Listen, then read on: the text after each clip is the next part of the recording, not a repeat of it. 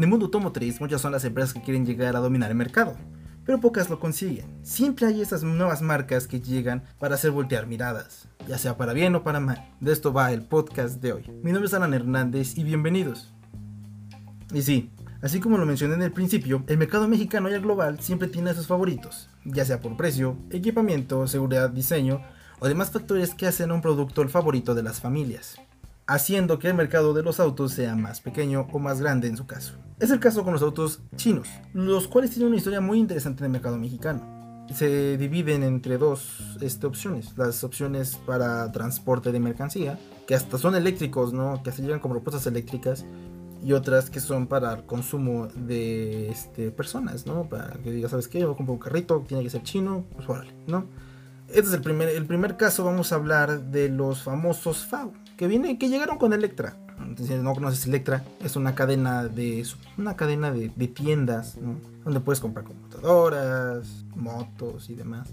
Donde hubo un momento donde pudiste haber comprado un carro. Estos autos no brillaban por ser buenos, por tener buena calidad de materiales, no brillaban por sus grandiosos motores, no, no, no brillaban por su fiabilidad, no, en absoluto Nada más era porque podías pagarlos de a poco en poquito. Antes de que terminaras de pagar el automóvil ya no servía la cosa esa, pero la gente lo compraba por esa facilidad de pagarlo de a poco en poco. Llega un tal punto donde la gente decía, ¿sabes qué? Ya estoy harto de la marca. Porque no había refacciones, porque no había cómo repararlos, porque la misma Electra decía, pues es que yo no más los vendo. Ustedes háganse bolas en cómo lo reparan o en cómo consiguen una refacción. Todo llegó a un punto donde la marca desapareció dijeron, ¿sabes qué? Ya no podemos estar en este país porque pues, hay muchos problemas. Años después, em, el multimillonario Carlos Slim hizo negociaciones con un par de firmas que ya se conocían a nivel mundial.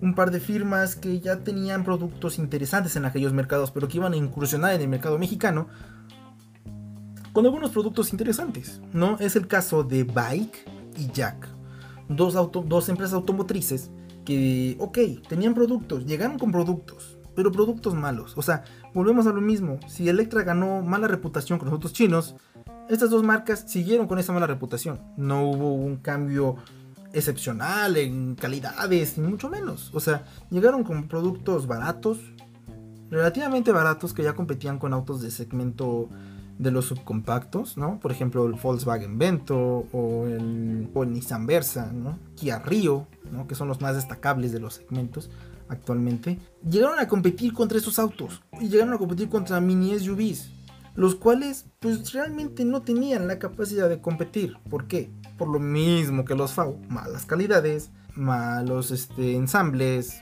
en general un auto malo, ¿no? Fue caso del Jack J4 que realmente era un producto muy malo. Motores muy chiquitos, mala calidad de ensamble, hay muchos problemas, ¿no? Y no era de que el auto no fuera, no fuera fiable, es que ya estaba caro y no te ofrecía absolutamente nada. Nada más tenía ABS y dos bolsas de aire. Y hasta ahí no le cuentes más. En espacio no brillaban, en diseños menos, en nada, absolutamente nada.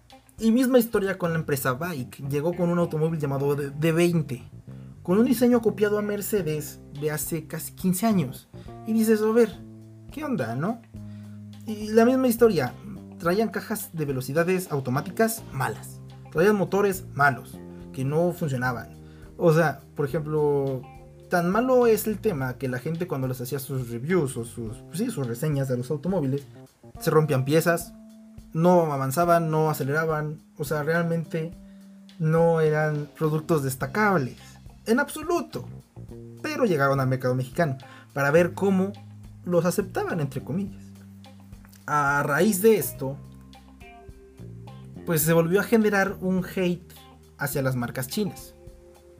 Muchas de estas marcas ya eh, ensamblaron sus autos aquí en México. Por ejemplo, la marca Jack ensambla sus autos en Hidalgo. Estos ensambles ya son de muy buena calidad, pero realmente se ganaron esa popularidad mala de es un auto chino son malos. Actualmente están tratando de convencer a la gente que no son malos, que al contrario, que tienen propuestas muy interesantes. Por ejemplo, traen un eléctrico actualmente, que ya lo vende. Están haciendo sus productos eléctricos, igual que la otra marca, que Bike. Pero realmente, así como incursionaron en el mercado y trajeron malos productos, pues les cuesta zafarse de esa mala reputación. Siguen, siguen llegando nuevas marcas, nuevas, este, nuevas propuestas por marcas ya conocidas. Es el caso de BMW, una marca alemana que pues, destaca por sus productos deportivos, por sus cajas de velocidades eh, duraderísimas, por unos motores deliciosos, tracción trasera, siendo un carro purista, ¿no? Y llega con un BMW Serie 1 de origen chino, motor 4 cilindros, tracción delantera, caja de 8. Y la gente dice, pues es chino, no me lo puedo comprar porque pues es mala calidad.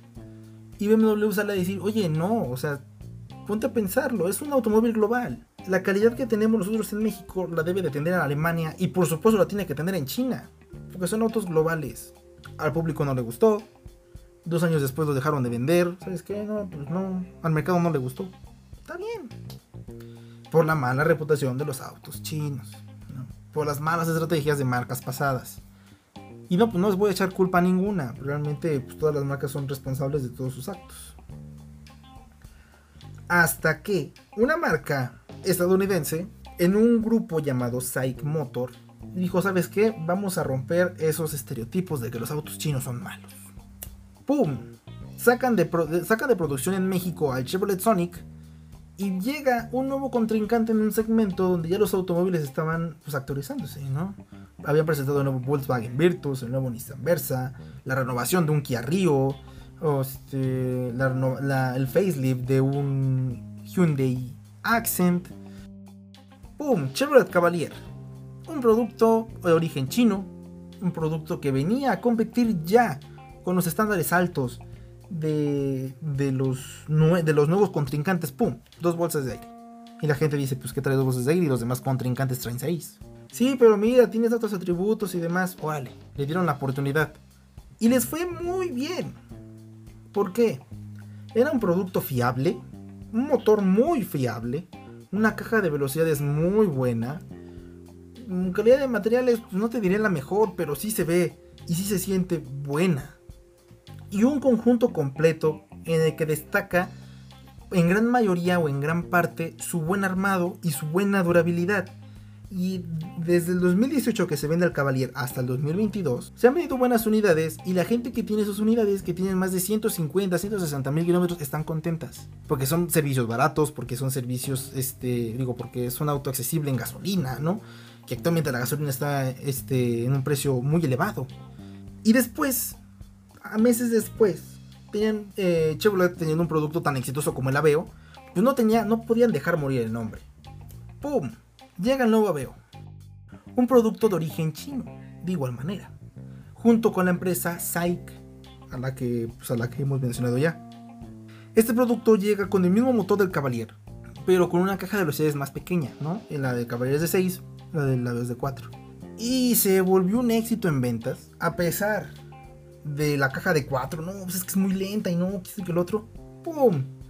vendía y vendía y vendía y se sigue vendiendo y se sigue vendiendo y mucho y mucho y mucho y mucho. Destacaba porque ya en, su segmento, en el segmento de los autos subcompactos de hace par de años, no había más seguridad que los frenos ABS y una bolsa o dos bolsas de aire. En este caso ya contaba con cuatro y la gente decía, wow, o sea, un avión con cuatro bolsas de aire y buena estructura, ¿no? Y a un precio pues, pues más caro, pero, pero pues es un naveo ya reciente y bueno y a fecha de hoy es de los autos más vendidos mes con mes en el país. Y es donde las empresas, mm, en este caso Chevrolet, hace ver a la gente que los productos chinos no son malos. Al contrario, son buenos. Solo hace falta tener buenos productos, ¿no? Pasa el tiempo y como Chevrolet le está yendo muy bien con los productos, introducen nuevas camionetas de, ya de, aquel país. La Chevrolet Captiva, la Chevrolet Groove, y la S10 Max. Camionetas que vienen de aquel país asiático y que les han funcionado muy bien. La Chevrolet Groove tiene el mismo bloque eh, de motor que un Aveo o con un Cavalier. Trae caja CBT. No es la rápida del segmento, al contrario es la más lenta del segmento. Pero realmente es una camioneta que va a durar y que funciona bien y a la gente le gustó. La Captiva también, caja un, digo, motor 1.5 turbo, caja CBT, pero porque tiene capacidad de 7 pasajeros, un precio relativamente accesible, que compite con camionetas que son más pequeñas de otros países, claro. pues ya les funcionó y les están vendiendo cañonas y pues funcionan relativamente bien. Obviamente tienen sus problemas, ¿no?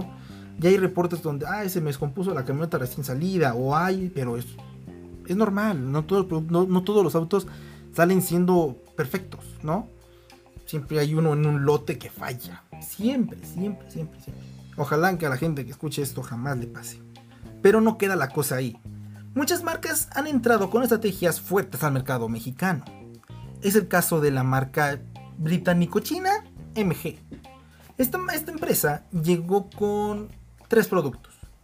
MG5, el sedán, MGZS, la camioneta pequeña, y MGHS, una camioneta grande, a precios relativamente buenos y con un equipamiento relativamente bueno. Seguridades completas, una estrategia de marketing que te decían, ¿sabes qué? Te compras un MG, te damos 7 años de garantía, te damos 7 servicios incluidos y te damos quién sabe qué más, ¿no? El otro 7, se me olvidó. Solamente servicios en carretera o alguna asistencia vial. Y la gente dice, ok. O sea, entraron como entró Kia y entró Hyundai en su momento, que son empresas coreanas. Y ahorita MG tiene participación grande en el mercado. Se venden muchos MG5, se venden MGZS. Y la gente está contenta relativamente, ¿no? en, este país, en México, eh, no sé si sea lamentable o, si, sea pues, afortunado, que la gente habla mal de los productos cuando ven que el producto es bueno. Entonces, aquí en México se asociata mucho eso, no sé en otros países, ¿no? De que si un producto es bueno, le están hablando, unos hablan bien, que son los que los presentan, y unos hablan mal, que son los que los critican. O sea, es interesante. Es muy interesante cómo funcionan los mercados aquí. Llega MG, les va muy bien, les está yendo muy bien, están vendiendo mucho, tienen muchas agencias, tienen mucho marketing, llegó el MG GT nuevo, llegó la MG RX8, ¿no? Como nombre de Mazda, ¿no? Y pues actualmente el MG GT, que es como su, su estandarte, ¿no? De, de máxima calidad de MG, pues le está yendo bien. En el segmento le está yendo muy bien. Y no es porque no hay otros autos. O sea, aparte no los hay, pero... O sea, en existencia. Porque de competencia hay mucha. Tenemos Hyundai Elantra, tenemos Jetta, tenemos Kia Forte, ¿no? En el segmento del MGGT. Pero realmente a la gente les está gustando la marca. Ya me, ya me quedé mucho tiempo con MG. También llegan nuevas marcas ¿no? con diferentes propuestas. Una de ellas es Chang'an. Chang'an. Y dices, pues, ¿qué onda con esa marca? Nunca había escuchado. Yo tampoco. es muy poco, muy poco vista, muy poco conocida. Llega con un par de productos ¿no? Se llama, no me acuerdo el nombre. Me acuerdo de uno que se llama Chang'an Alsbin.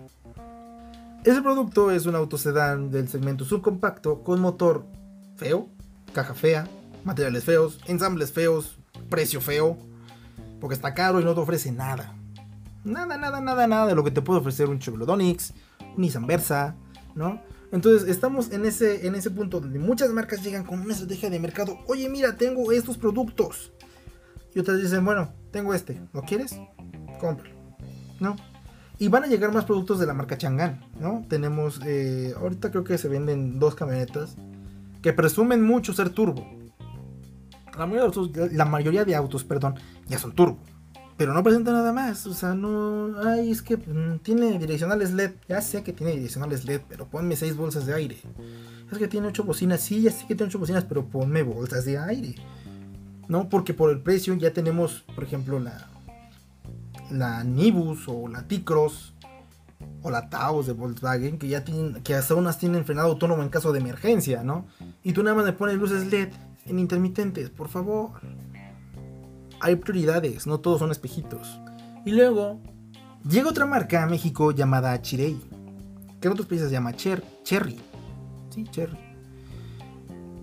Es una marca que llega con productos muy interesantes, que en su mayoría son camionetas, y son camionetas que van a competir directamente contra los bastiones de las marcas, ¿no? Contra una Ford Explorer con un motor 2.3 litros EcoBoost Turbo, contra una Volkswagen Teramon con motores V6, y que tienen tecnología, que tienen lujo, que tienen sofisticación, que tienen todo.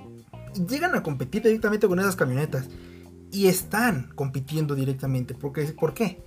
buena calidad de materiales, buenos precios, buen equipamiento, buena seguridad, buen diseño hasta eso, ¿no?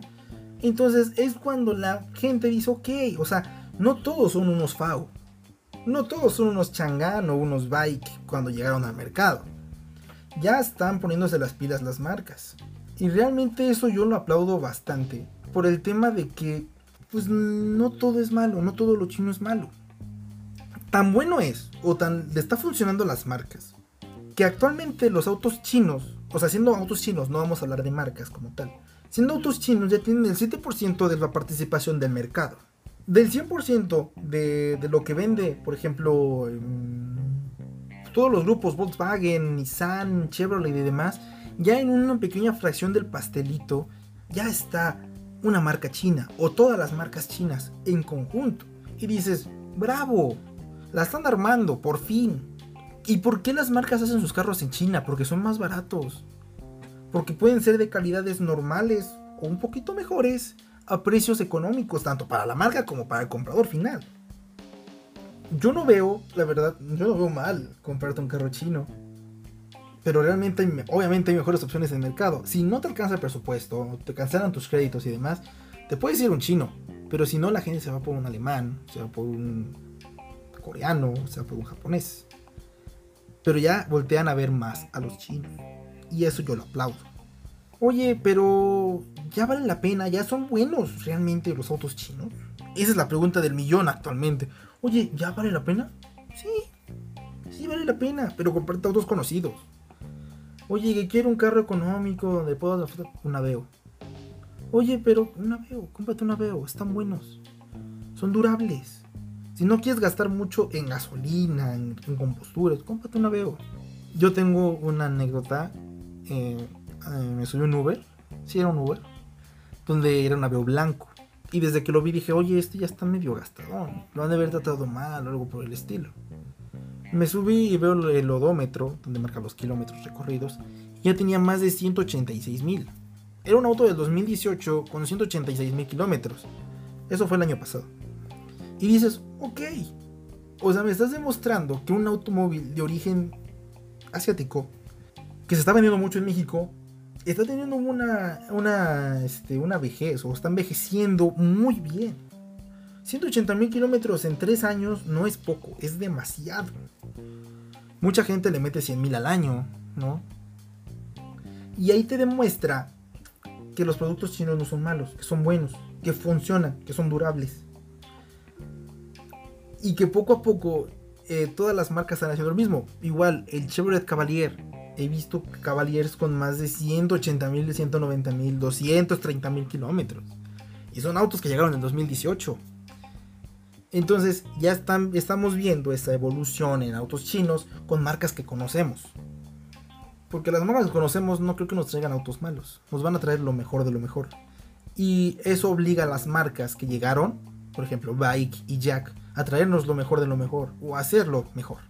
Ahora, tú me estás escuchando y estás en Spotify, si es que estás en Spotify, tú dime. Acá abajo en una encuesta que te voy a dejar. Tú, tú, tú, tú, ¿te comprarías un auto chino? Y si quieres justificar tu respuesta, ve a mi Telegram en la sección de noticias y lo pones en los comentarios del podcast. ¿Te comprarías un auto chino? Ahí la dejo.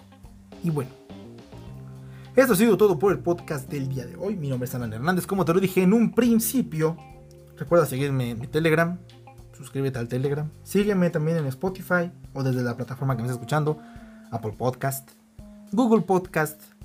Y afortunadamente, y eso lo quiero celebrar, ya estamos en Amazon Music. Desde cualquier plataforma que me estés escuchando, sígueme. También voy a estar subiendo TikToks. Eso ya lo voy a empezar a hacer. Así que bueno, señores y señores, hemos terminado el podcast del día de hoy. Espero que les haya gustado. Nos escuchamos en la próxima.